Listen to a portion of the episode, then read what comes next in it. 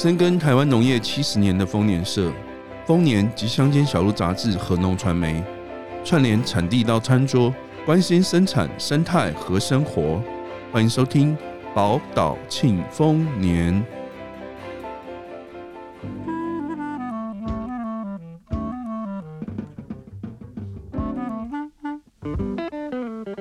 农民之友，生产之道，欢迎收听丰年报报。Hello，大家好，这里是丰年报报。呃，我是丰年杂志的编辑小智，是丰年杂志的记者俊恒。这其实是我们第一次录丰年报报。那为什么会有这个节目呢？其实是我们每次做完丰年杂志的时候呢，都会有很多令人很印象深刻的好故事。那又或者是很多在采访过程中很精彩的片段，但是我们没有办法用文字把它完全的表达出来，所以我们就希望说把这样的一个内容呢放到我们的 podcast 里面来跟大家做分享。那今天呢，我们想要来跟大家分享的是牛奶。俊恒，不知道你喜不喜欢喝牛奶？有啊，我每天早上都会喝一杯。你呢，哲志？我其实。我很久没有主动喝牛奶，因为我有一点乳糖不耐症，所以我就嗯，对，就不太喝这样子，没关系，像我们今天有关牛奶或者是牛的题目呢，我们都可以来访问我们今天的来宾是玫瑰牧场的老板娘沈月春小姐。嗯，她要来为我们分享的是呢，她使用机器人来帮助她来做整个畜牧过程。那我们今天就请沈月春老板娘来跟我们分享玫瑰牧场的经验谈吧。喂，是沈月春小姐吗？喂，对，你好。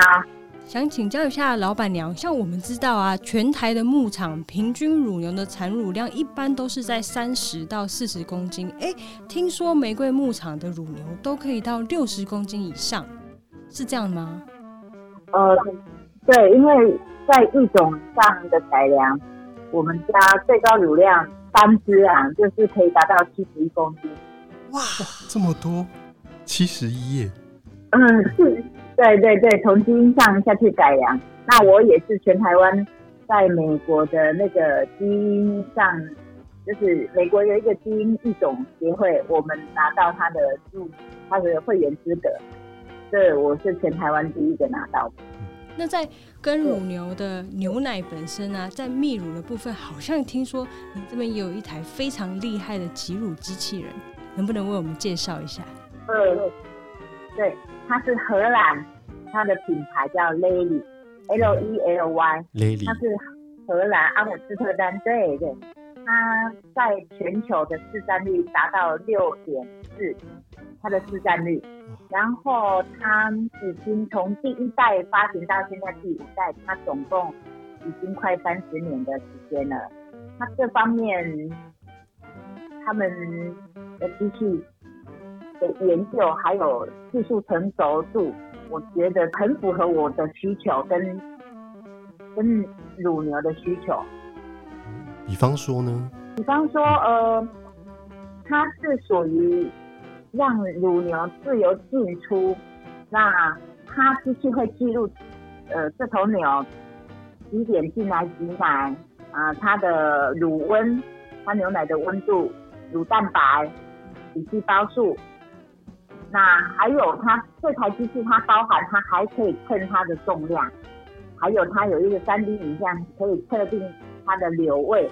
流位的意思就是可以看它今天的采食量多不多，它吃的好不好，还有它的反刍反刍呃的次数达到那个正常值健康的。也就是说，会先关心说这头牛它到底现在今天到底适不适合挤奶，然后再让它这台机器去精准的控制说，哎，它可以挤多少奶，然后它的营养成分分析目前是大概是什么样一个状况，是这样吗？嗯，对，它是，呃，它身上有感应器，它一个身份，它会记录它，呃，这二十四小时之内所有的采食量跟泌乳量。然后，如果它在不平衡的时候，它会发出警报，呃，就是阿浪，它就会告诉我们说，哎，这头牛疑似呃酮症，酮症的意思就是它已经采食量跟它的泌乳体呃已经不平衡了，那接下来就会产生异味，那那会造成很大的损失。哦，铜症是生铜的那个铜的铜，对不对？对对对对。那这样子，这样子听起来，这台机器这么厉害，它可以在第一时间奶被榨出来之后，就去分析它的乳成分。那以前的做法是什么？那这样以前人工挤奶上面是不是这些东西都没有办法先知道？呃，对。那以前传统的工作方式就是一天榨乳两次，就十二小十个小时榨乳一次。那如果想要知道它的乳成分跟它的体细胞数的话，只能透过每个月固定时间做 DHI 的测乳，这个呃性能测定，就是送到那个新竹试验所的那个实验室下去分析个别牛只的乳成分，你才能拿到资料。那现在用这台机器人的话，这这五年，今年已经迈入第五年，我可以从第一线，就是他。榨完奶的那几秒，我就知道哦，他的他有没有发炎，他吃的好不好，他的日增重有没有太快或者是太慢。嗯，等于随时随地都掌握到他的健康状况了。对对，那现在都是属于云端控管。那我不管我在牧场还是已经出门了，我只要打开我的手机。我可以看到每牧场每一头牛进进去这台机器挤奶的情景。这好像是每个弱农应该梦寐以求的生活。对呀、呃，你知道以前就是早上一定要很早很早起床，大概要在五点之前起床，把一切的工作先准备好，然后开始赶牛挤奶。挤奶这个过程，两个小时至三个小时不等。哇，这么！下完奶之后还要喂一次，对对，然后还要喂一次他们，还要清理舍。呃，我以前两夫妻在做的时候，我一个人几乎都要做满十五个小时以上，我才能休息。哎呦喂啊！十五个小时也太长了吧？而且你们说你们五点就要起床，这样比当兵还要早哎。你们就是每天都这样子操？对，而且是全年无休。那如果碰到母牛要分娩，那您得要助产，要照顾小牛。像冬天就怕它失温，那夏天呢又怕它下雨的时候让它掉进水沟啦，或者是身上太脏。那在乳牛的分娩季的时候，我几乎一天都是要做做快将近十八个小时才能休息，太辛苦了。所以，我们今天可以访问您，就要都要感谢这个机器人。对，我现在牧场就购入了蛮多机器，呃，机器设备。那这个情景就会把我就是这呃一二十年的生活模式改改变了。呃，早上不用很早起床，没有那个压力，然后也不担心挤破奶，然后也不担心说牛没有新鲜的草料可以吃。那想问一下说，说当初为什么会决定说想要进 Lely 的挤乳机器人？那你们又是？一开始一定会很不习惯的，因为以前都不是这样做。那现在，现在机器人进来之后，那你们怎么样去适应、去去磨合那一段那个机器人刚来的时候的这个过程？好，当然我们我开始决定要买呃这台机器的时候，那个过程真的很心酸。呃，家里面的长辈也呃。受伤，然后需要照顾，那每天这样子的生活真的是有点嗯身心俱疲。然后我就突然决定贷款买机器人。那当然啦、啊，以国外来看洛农，我们台湾的这块产业真的很小很小的一块地。那还有就是你跟呃大陆或者是中国大陆这方面的就是抄袭。会不会一样？这是国外的疑虑。嗯，那在国外，他要分辨你是台湾人或中国大陆，他们是有一点不太好分辨。他怕的就是他的技术被你抄袭。是。那我们整个过程真的也是蛮辛苦。当然，我有刚刚好，他们有一个官网，Lily 的官网，我们有写客诉，跟他讲说 为什么？很对，就是我也去了解你的产品，我也有去到呃阿姆斯特丹去参加你的总部了。为什么我到现在还不能拥有 Lady，我当然不是说我不能买你，这样子有点财大气粗的感觉。我就跟他说，为什么我到现在等了你，等了这台机器已经等了两我为什么不能拥有它？我知道它可以改变我。落农的生活跟我的生活品质，嗯，那能不能让我们有个机会好好谈一谈？那荷兰这方面执行长一看到之后，就马上问亚太区的经理有没有这回事。亚太区的经理说：“是的，有这回事。”然后在第三个小时就跟台湾的进口商说：“麻烦你们派两位技术人员。”来荷兰受训，考核完毕，你们才可以卖我的机器。哇，所以是总部真的是被你的情书给打动了。哦，对，真的是情书。这样千辛万苦买到之后，那一开始用了就就就无后顾之忧了，就一切就如想象中顺利了吗？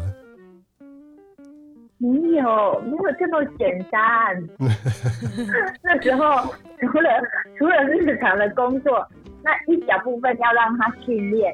哦，训练这台机器它是可以挤奶的，它是全自动的，你要自己走进去，你要自己出来。嗯，这个过程这两三周的里面，我跟我先生都快要爆肝了。第一个礼拜，我会觉得说我何苦？买这台机器来糟蹋自己。我每天早上要，呃，不到四点就得起床，开始工作。工作到一段落之后，开始对，开始赶牛，训练他们进去这台机器挤奶。赶到下午三点多的时候，我呃进来吃个饭，睡一觉。下午五点多。做饭，然后又开始工作，到半夜两点才能睡觉。是是牛牛不适应吗？他们不愿意走走进去这个机器里面被榨乳。呃，假如说以前是全部大家一起集合，然后我有让他们走进，大家一起挤奶，跟你一只一只自己进去。那真的差很多，这是要训练他们的那个过程，真的是这个真的是爆肝的行程。然后也因为也没有办法用用赶的方式，所以都要很很温柔的把他们对啊对啊，就要一头一头，对，就要一头一头慢慢的赶，让他们的生理时钟被我们打乱，而不是让人固定说我一天就挤你两次。而是你有有胀乳的情景，你得要自己进去这个地方挤奶，那不一样。所以说，从原本他们可能习惯被人类就是固定时间，然后固定的地点到一个地方，然后呢被挤出奶，让他们自己习惯说：“哎，我今天像人类一样胀乳，我现在不太舒服，那我可以走到某一个地方。”然后好像前面还有饲料可以吃，等于说一边吃点心，然后一边缓解我的胀乳需求，是这样子。对对对，那当然啦、到最后，呃，你大部分的牛都会自己自己去呃进站挤乳的时候，那当然后面有牛要训练的时候就相对的轻松，因为大家都会了。嗯、这个地方有东西可以吃，然后又可以挤奶，又不用被人驱赶，以他们就是把乳牛他们该有的它的生理时钟由他们自己去支配，而不是我们去操控他们。现在乳牛的表现就是，以前你会觉得他们看到人就会有一点压迫性，他现在看到人，他没有那个压迫性，他一样看是要吃饭、睡觉、挤奶，都是随他们自己去支配，而不是人去驱赶他们。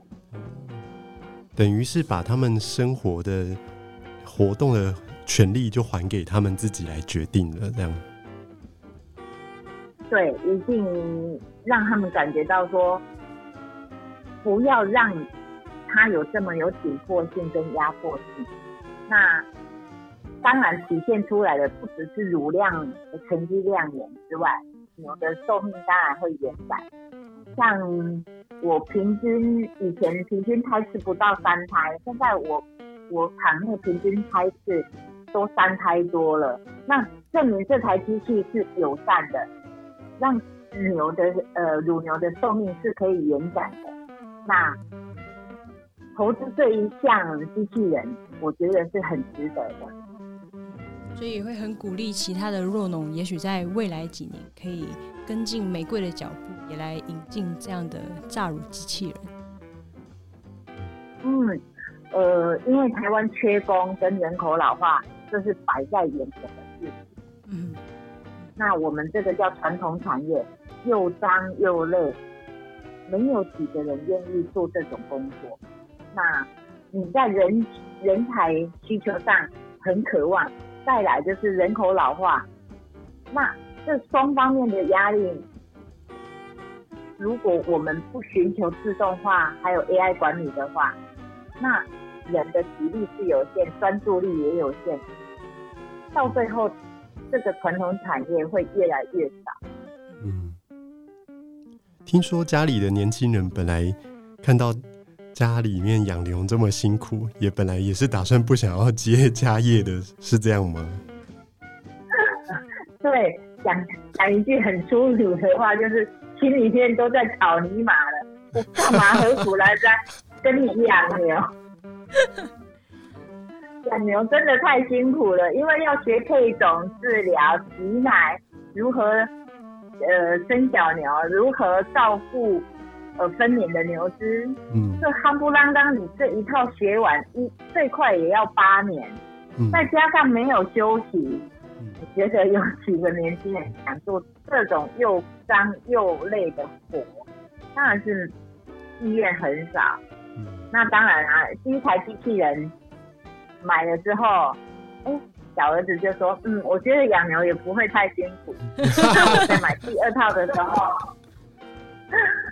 第二套的时候，呃，那因为他们是双胞胎，另外一个儿子说：“那你什么时候要买自动拌料机器人？”我就说：“嗯啊，这要贷款买的，要得几年，咱们好商量。”嗯，我就跟我儿子说，变成小孩子自己 cue 你说：“哎、欸，妈妈，我们什么时候要再买新的设备了？”这样。对。那现在都买好了，那当然我有送我那个第二个儿子去美国，呃，上那个休息课。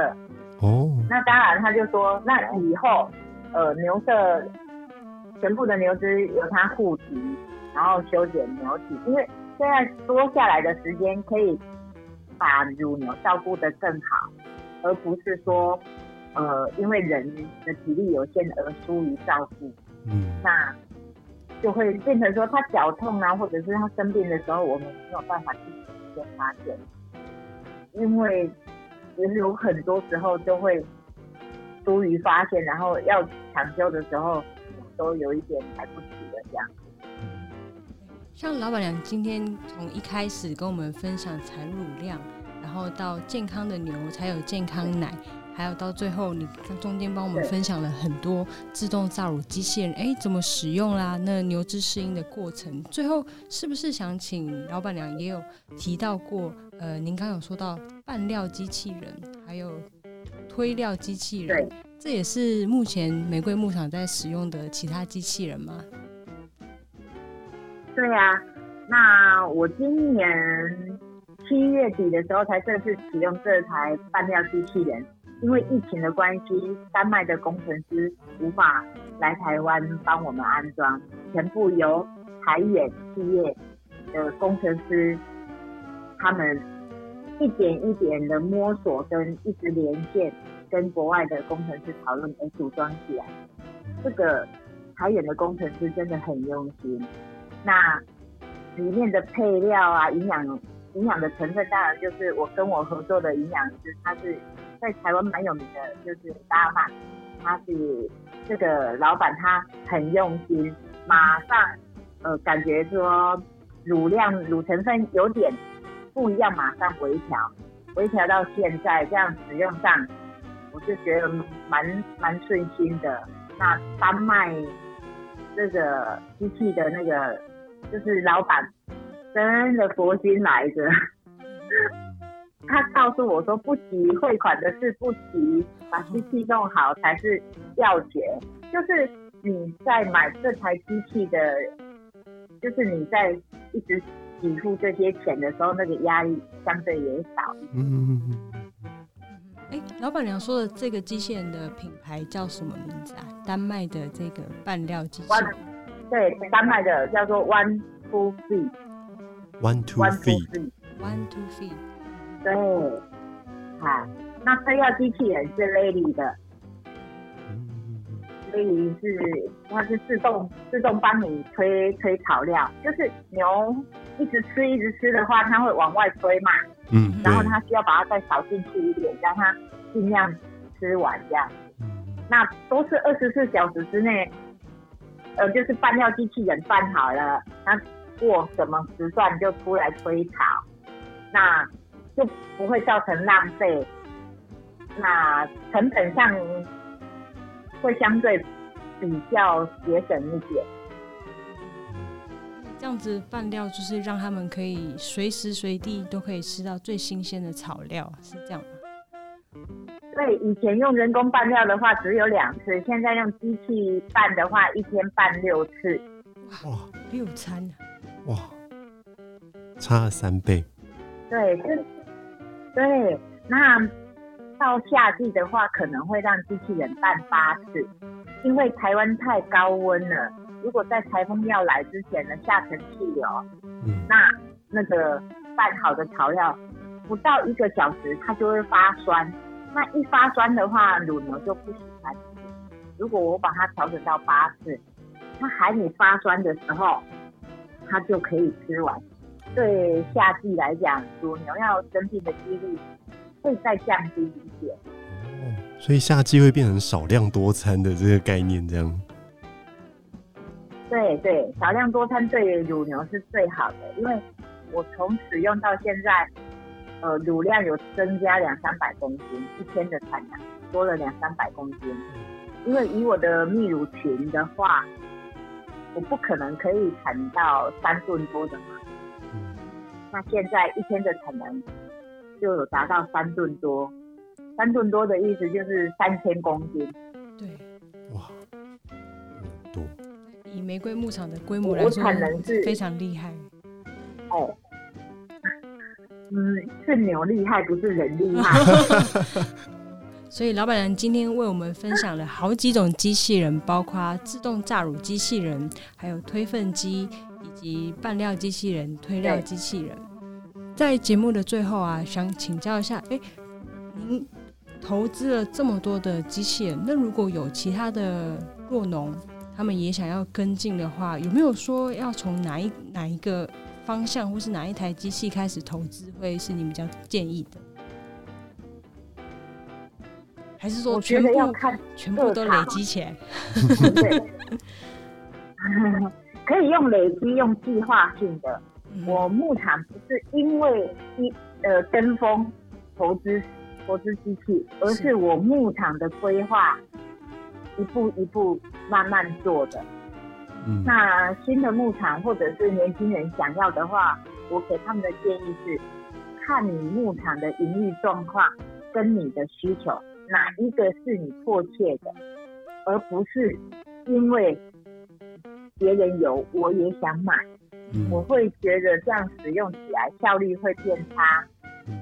因为投资额太高了。我希望在年轻一代的弱农想要购入机器人这个 AI 设备的时候，是回过头看自己的营运状况跟你牧场的需求，嗯。因为每一项投资真的要思虑很远，而不是因为听说它很好用，嗯而是你牧场你使用上是最得心应手，而且是你可以要用心管理的。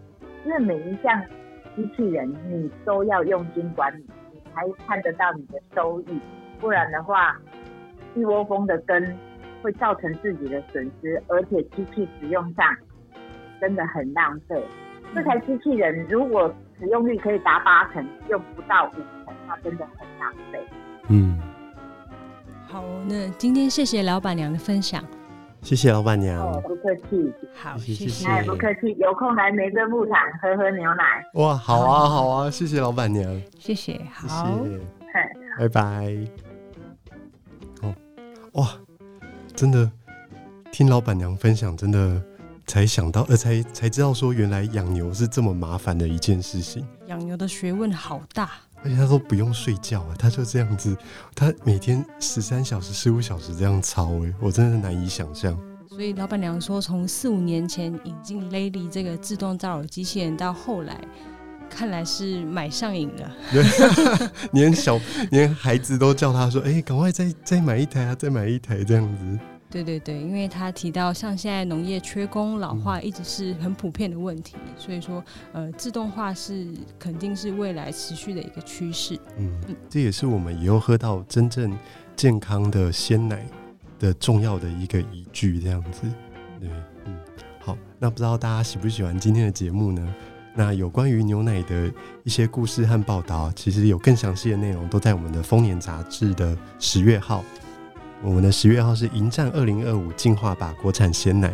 那如果你喜欢的听众朋友，也可以去买来看看哦。嗯，嗯，那那我们下次再会，好，下次再会，拜拜，拜拜。